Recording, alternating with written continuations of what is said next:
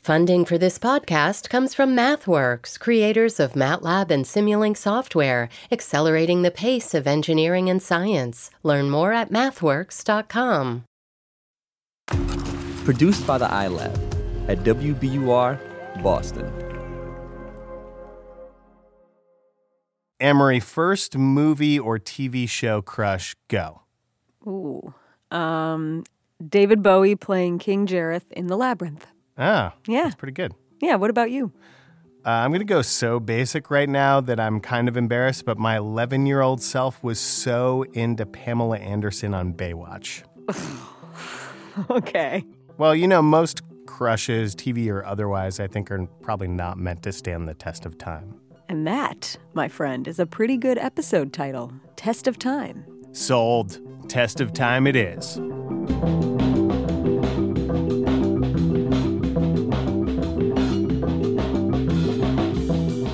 I'm Ben Brock Johnson, and this is Endless Thread, the show featuring stories found in the vast ecosystem of online communities called Reddit.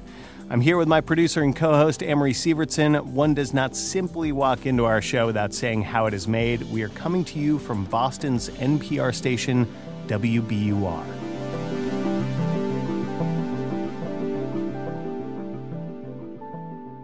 My first real crush was in fourth grade, but compared to Richie, I was a late bloomer. Do you remember when you first noticed Camille? Oh, definitely. Um, I don't think it was any past the first hour, honestly, that I was there. There, in this case, is a grade school in Minnesota. I just thought that she was really cute. She was a a small blonde girl with freckles, and I thought the freckles were adorable. Yeah, I remember it like it was yesterday. It wasn't yesterday, of course. It was like decades ago. But something happened that burned this whole experience into Richie's memory. There's evidence in the form of a note. Do you remember actually writing this thing? Yep, I remember actually writing it. Uh, so there were some boys in our class that were teasing me about liking Camille, and she was right there while they were teasing me, and I didn't want to say because I was too embarrassed. Um, so I said, "No, absolutely not. I don't like Camille. No." Yeah, hater. then- A hater. Yeah, hater. Blah, gross cooties. So um, she heard all of that, and then I just I thought about it for the next couple hours, and I just felt so bad that I um, that I, and I said that in front of her, and I just wanted to make it right. So I tore the little corner off of my pink notebook paper, and I wrote on the notebook paper uh, to Camille from Richie, and on the other side it said all misspelled. Um, I was too embarrassed to tell you, but I really do like you. How did you spell embarrassed? It was I M B A R I S T. Embarrassed. Already rough. I know. And when you're a kid, everything just feels that much more intense and important. You're like, I'll never live this down. Right. And Richie makes a strategic error by trying to fix this because that only makes things worse. So right after I gave it to her, um, I put her under her school box, and she didn't notice it right away. But there was a girl in our class named Layla, and Layla just right away, probably ten seconds after I put it under there, she saw me put it under there. She goes under Camille's school box and takes it out, and then reads it, and so starts laughing, and then she takes it to our teacher, Miss Winters, and she read it out loud before she read it to herself, and um, she wrote. I was too embarrassed to tell you, but I really do like you from Richie. Um, and that just, gosh, that embarrassed me so bad. And Layla now has a great career at the National Security Agency. Probably.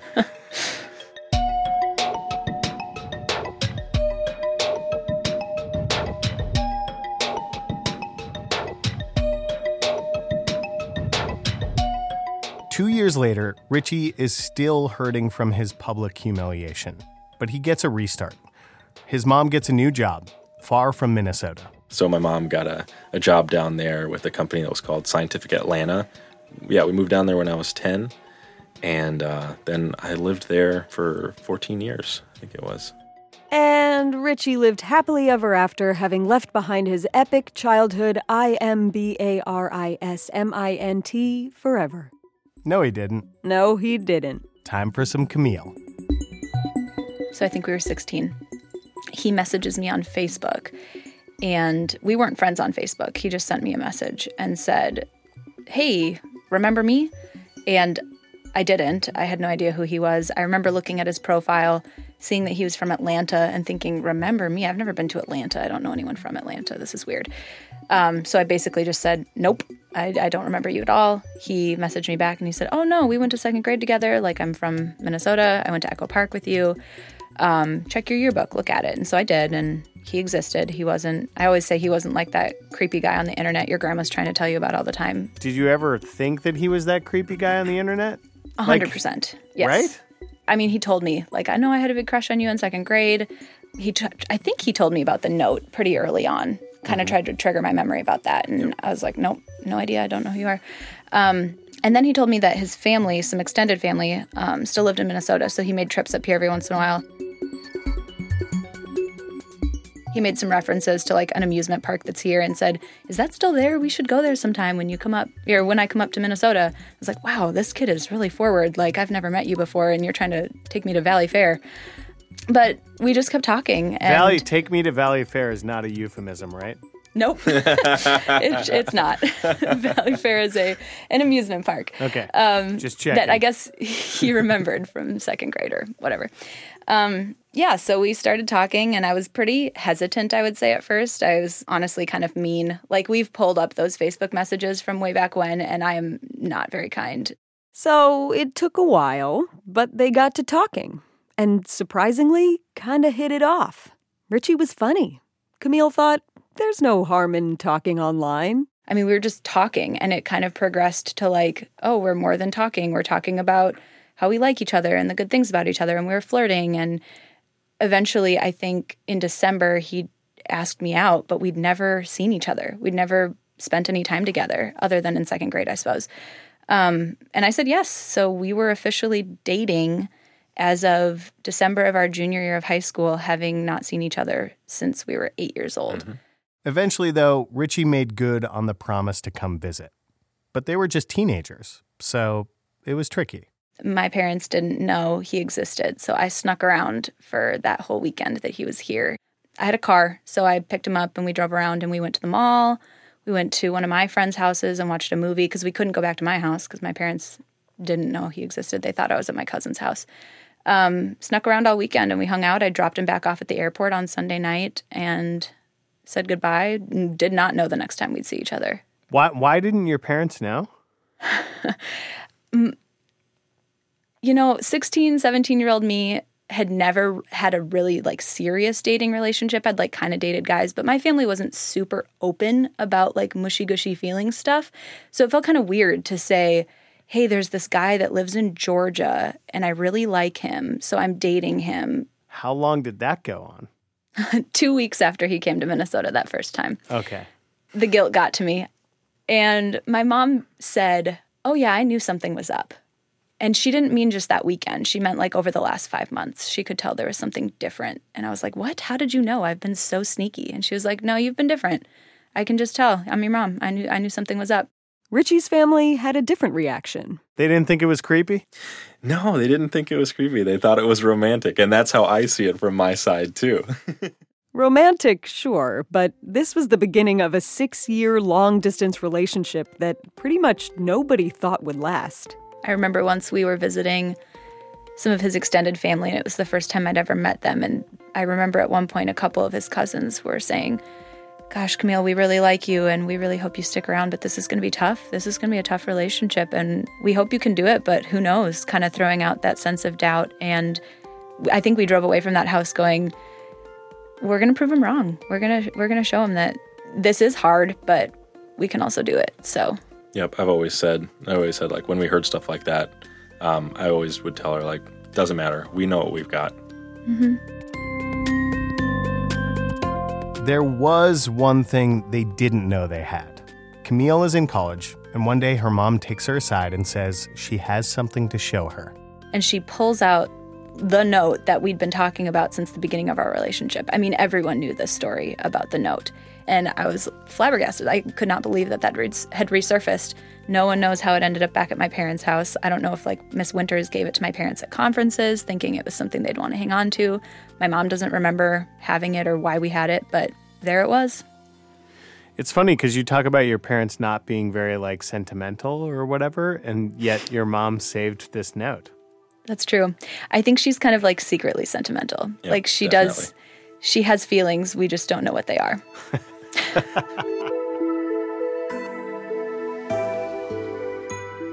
You guys got married last summer, We mm-hmm. did. and you put the note on display. Yes, it was there. We had it in a little frame. Camille doesn't usually post to Reddit, but she saw the Ask Reddit question, What is your true love story? And she answered. And this is one of the only times that I was like, yeah, hey, I want to say something because I actually have something to, to contribute. And it, it panned out. Do you guys have anything you would say to each other at the end of this conversation? We keep looking over at each other and smiling. I would honestly just say, like, there you go. You know, we proved the world wrong. We said we would. Here we are. We're in a place right now where our relationship is thriving. It couldn't be better.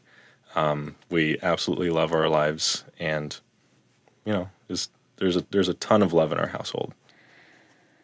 I never imagined that at the age of 17, I would begin my journey with the man I intended to marry. Um, and if we can be long distance for five and a half, six years, then we can do anything because that was probably the hardest thing that we've done. So, or probably will do, I hope. Um, so that's something I said in my vows was if we can do that, we can kind of prevail through anything. And I really believe that. So I would say that to you that let's keep prevailing.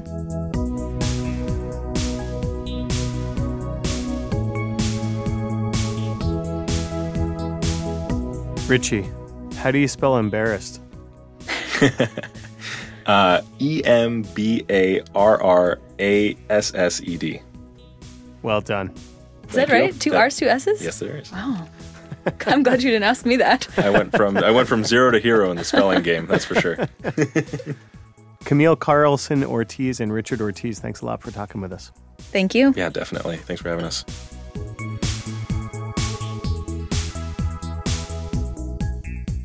Okay, I just want to acknowledge how much of a cheesy ass Hallmark card of an episode we are apparently doing today because, Amory, this chafes my dark, mysterious, cynical soul. Can't deny true love, Benjo. All right, it's true. Also, we got something more up your alley coming up drugs, sex, rock and roll, mud, mud, also mud. Yes, my dark and twisted soul yearns to wallow in the sex, drugs, rock and roll mud. Well, you got that to look forward to coming up.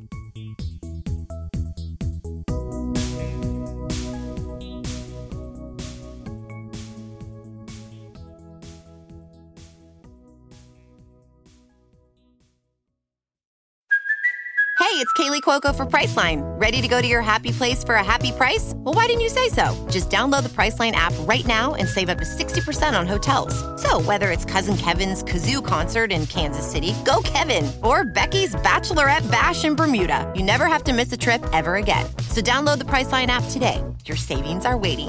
Go to your happy place for a happy price. Go to your happy price, Priceline. A lot of people spend a lot of money on things like skincare, fast fashion, and even surgery, all in the name of self improvement. But as the price of perfection rises, when is it time to call it quits? I'm Reema Khrais, host of This Is Uncomfortable, a podcast from Marketplace. This season, we dig deep into the financial trappings of self care and the real motivations behind our spending choices. Listen to This Is Uncomfortable wherever you get your podcasts.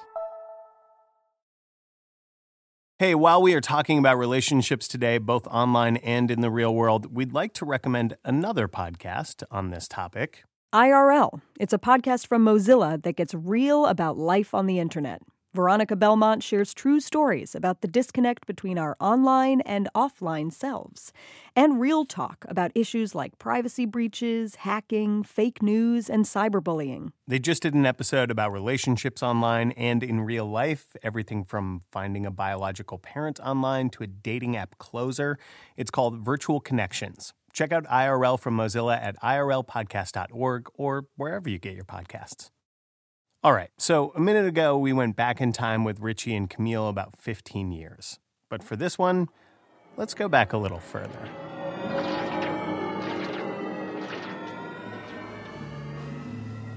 February of 1969. Nick was a college student working as a bartender in Middletown, New York, at a place called Dino's. Bobby was going out with one of my waiters, and the waiters used to station the their dates or their girlfriends in front of their bartenders. And so um, her boyfriend at the time introduced us and asked me to keep an eye on her, which I was glad to do, by the way. Nick kept such a good eye on Bobby that by May, they were dating. A few months later, everyone was buzzing about a music festival happening about 40 miles away from Dino's in Bethel, New York. Freedom, freedom. Woodstock. This is the largest group of people ever assembled in one place. The important thing that you're proving to the world is that a half a million young people can get together and have three days of fun and music and have nothing but fun and music. And I God bless you for it. It was opening day of the festival, Friday, August 15th. Bobby and Nick were sitting on her front porch listening to the radio. The broadcaster said, Boy, it's a mess up here. The roads are blocked. You can't move. If you plan on coming, do not. Well, we were 20. We had to. yeah, what do you expect from 20 year olds? 20 year olds, am I right? The next morning, Bobby and Nick headed to Yasgur's farm in their friend Corky's car. Well, technically, Corky's mom's car. Now, now, now, this vehicle was a 1965 Chevy Impala station wagon with a white with a red interior. You couldn't miss it for anything, and I think you needed a captain's license to drive it because it was so large. And we knew something was different when we got there because when we got out of the vehicle, there was a, a young man sitting on the tr- on the hood of the trooper car. He was wearing um, pair of blue jeans, no shirt, and moccasins, and he was smoking a joint. And there was a young trooper standing maybe about 15 feet away, and we looked at each other because we knew back then, during the Rockefeller drug laws, if you got caught with a joint smoking it, you could end up in prison for five years with that. And we just looked at each other and went, What is this? you know, the thing was, there was no one up ahead texting us or tweeting or sending us back any information. So we really didn't know what we were getting ourselves into. We just followed the crowd. Thousands of us on that little back road, just slapping of our sandals, just all going in the same direction. And then, once they got to the festival, well, your senses were uh, assaulted. Um, there were little vignettes of groupings all around you uh, families, individuals, uh, group of men, women, children singing, dancing, laughing, yelling, yodeling, playing instruments, um, crying, the smells. Um, it was a combination of campfire, weed, um, mud, uh, humidity, uh, body odor, uh, puke, uh, patchouli oil, the sights and sounds Don't were. pot. I did. We Oh, said did? weed. It it's was- worth saying again, probably. There you go. it just, um, it was like a kaleidoscope. It was an LSD trip without having dropped any acid.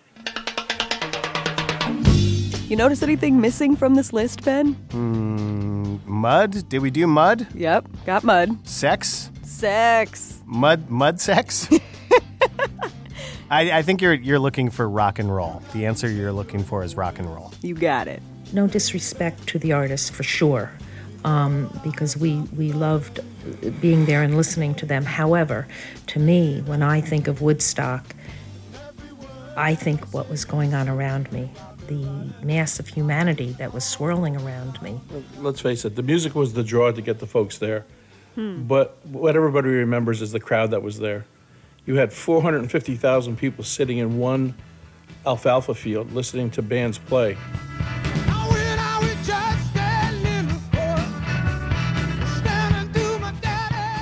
And it's important to remember not only is that number huge even by today's mature music festival market standards, like twice Coachella and eight times Bonnaroo the modern versions also have like sprinkler zones, art markets, massage parlors, bougie food options, and $10 water.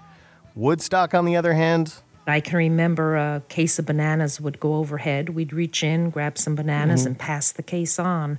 Uh, Wonder Bread, cases of Wonder Bread, bottled water, or gallons of water. It wasn't bottled water. And everybody shared what they had. Some of the folks put their garden hoses out so the kids could get drinks of water. Some gave it for free, others charged a quarter.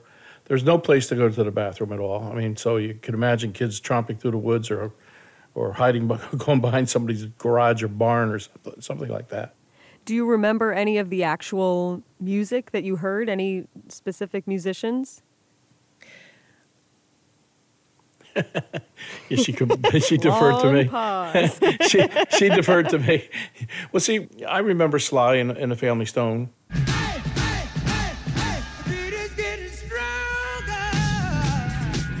Nick and Bobby slept on a hill that night, surrounded by thousands of other festival goers. The next morning was Sunday, August 17th, 1969. Do you remember that morning in particular? No. No. No, not at all. we did not know the picture was taken. Listen, if you went to Woodstock, you don't remember anything. The picture a man and a woman wrapped in a dirty blanket with pink trim. They're standing on the hill, and behind them, people sleeping on the ground, some trash. It was early in the morning. The photo was taken by a guy named Burk Uzzle, which, of course, the guy's name was Burk Uzzle. Uzzle told Smithsonian Magazine Gracie Slick of Jefferson Airplane was singing, bringing up the dawn. And just magically, this couple stood up and hugged. They kissed, smiled at each other, and the woman leaned her head on the man's shoulder. I just had time to get off a few frames of black and white and a few of color. And that's how Nick and Bobby Ercoline unknowingly became the cover of the official Woodstock album.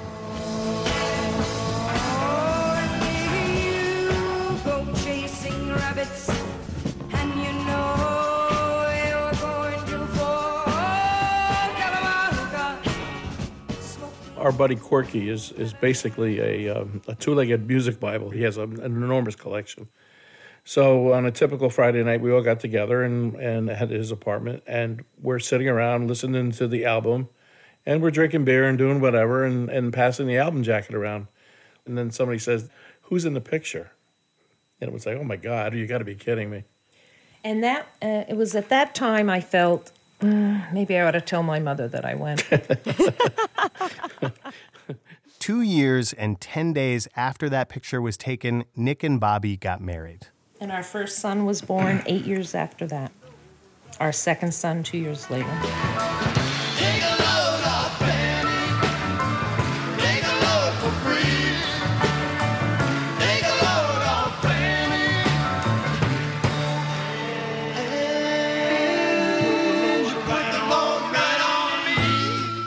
Life moved on. They settled down in Middletown, New York, where they'd first met. Bobby became a school nurse, Nick became a carpenter. Things were pretty quiet until the 20th anniversary of Woodstock rolled around 1989. Bobby saw an ad in her local newspaper. Life magazine was putting together a special edition for the anniversary of Woodstock, and they wanted stories from people who were there. Bobby wrote a little something and sent it in. the phone started to ring and ring and ring and ring with every radio station and news organization I think in the world. Oh man, you went viral before going viral was a thing. yeah, pretty much. We've been on the Oprah show. Whoa. Oh, I know, I know, I know. we were on um, her show, Significant Photos of the 20th Century. That's Wow. that's pretty neat.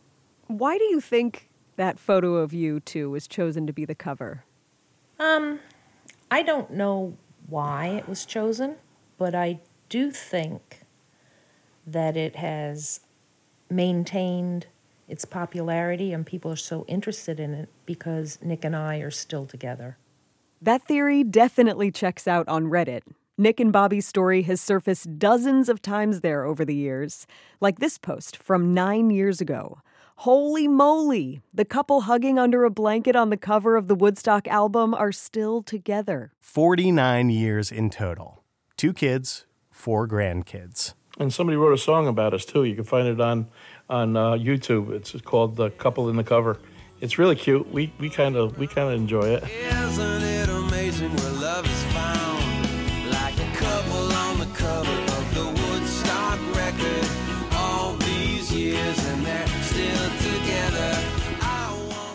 How does it feel to have this thing that is a representation of, yes, your love, but also something so much bigger than that? You know, there's a lot of scary, sad stuff in today's world. A lot of troublesome, burdensome stuff that's just can be oppressive and depressing. This is happy. I love being part of it, even if it is just a little bit. We should probably say Woodstock is a happy memory, but it was also arguably a reaction to a lot of scary, sad stuff going on in the 60s. Nick and Bobby continue to be a part of that reaction. They volunteer regularly at the Bethel Wood Center for the Arts, a performance and education center that sits on the original site of the festival. And that's where you'll find them next year for the 50th anniversary of Woodstock. Do you think another Woodstock could happen today? You know, there can be another Woodstock, but don't call it Woodstock. Make your own, make your own memories, make your own big event. It's just a different time now. It's um, it's a different time. What about the blanket in that photo? You know, the dirty blanket with the pink trim that Nick and Bobby found on the ground at Woodstock? Well, they kept it for about 10 years. They took it to picnics and kept it in their car, and now they have no idea where it is. It's probably in a landfill somewhere. As for the photo, that photographer, Burk Uzzle, had only three physical copies made. One of them hangs in his gallery, another is in the Smithsonian, and the third, it's hanging up in Nick and Bobby's kitchen. Remember what we've said and done and felt about each other. I look at the picture as, as a couple of 20 year old kids falling in love with each other. That's how I look at that picture. But it also is is somewhat of a uh, responsibility to it to you know make sure that people know what it stands for, what the truth is about it, how it happened, what really happened there. Why do you think your relationship has stood the test of time? Because we love each other. Well, aside from that, yes, without a doubt. But, you know, marriage is hard. There's good times and there's bad times. You got to choose your battles. Sometimes it's a whole lot easier to be to be happy than to be right. And you have to ask yourself, am I better off with or without this person? And if you're better off with, then you make it work. What would you do if I sang out of tune? Bobby and Nick Ercoline, aka the Woodstock couple, making it work since 1969. Amory, what do you think these two stories tell us? Bring some bananas and a blanket the next time you go to a music festival. and always tell the truth about your second grade crushes, at least in note form. Otherwise, you'll never be able to prove you're not a random weirdo on the internet. Or at least if you are a random weirdo on the internet, you're one of the good ones. I cannot wait for next week's episode, Crushing Tales of Sadness and Woe, to follow this Disney animated movie ending of an episode. You loved it. Okay, I did. Endless Thread is a production of WBUR, Boston's NPR station, in partnership with Reddit.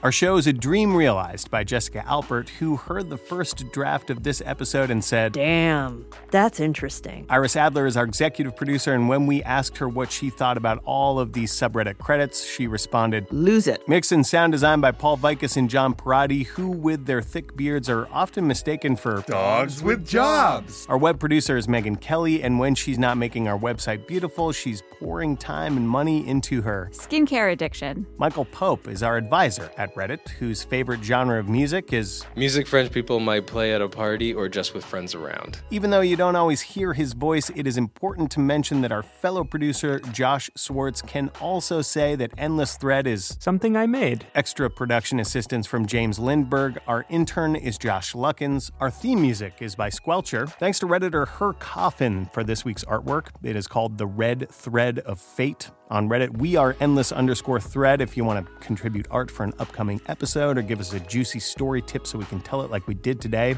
Hit us up there. Hey, by the way, this week was the 49th anniversary of Woodstock. In case you want to burn some sage or give someone a banana for scale or for eating, or just wrap your loved one up in a blanket.